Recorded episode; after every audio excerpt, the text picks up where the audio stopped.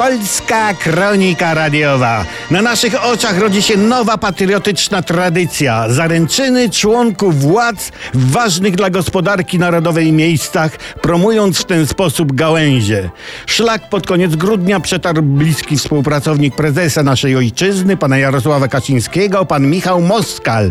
Co za poświęcenie i odwaga pan Michał nie bał się z narzeczoną zjechać tysiąc metrów pod ziemię w kopalni Bogdanka i tam założył swojej Bogdance, boć to stare jakże polskie słowo na ukochaną, pierścionek tu nie będzie niespodzianki na rękę i poprosi ją o tę właśnie rękę. Wzruszeni górnicy na pół godziny przerwali pracę, a po ich strudzonych, uwęglonych twarzach spływały łzy serdecznej radości.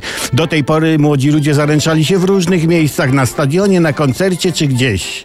Ale zaręczyny pana Michała w kopalni to symbol, że partia, rząd i pan Michał bronią wspólnego, odwiecznie polskiego węgla, a tym samym niezależności energetycznej kraju.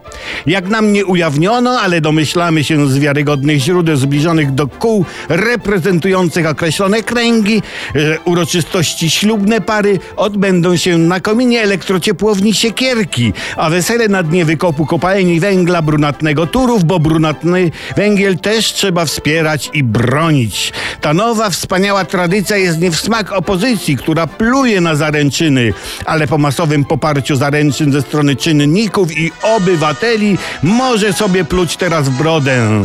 Były zaślubiny z morzem, czas na zaręczyny z węglem, a może wkrótce z zaporą wodną.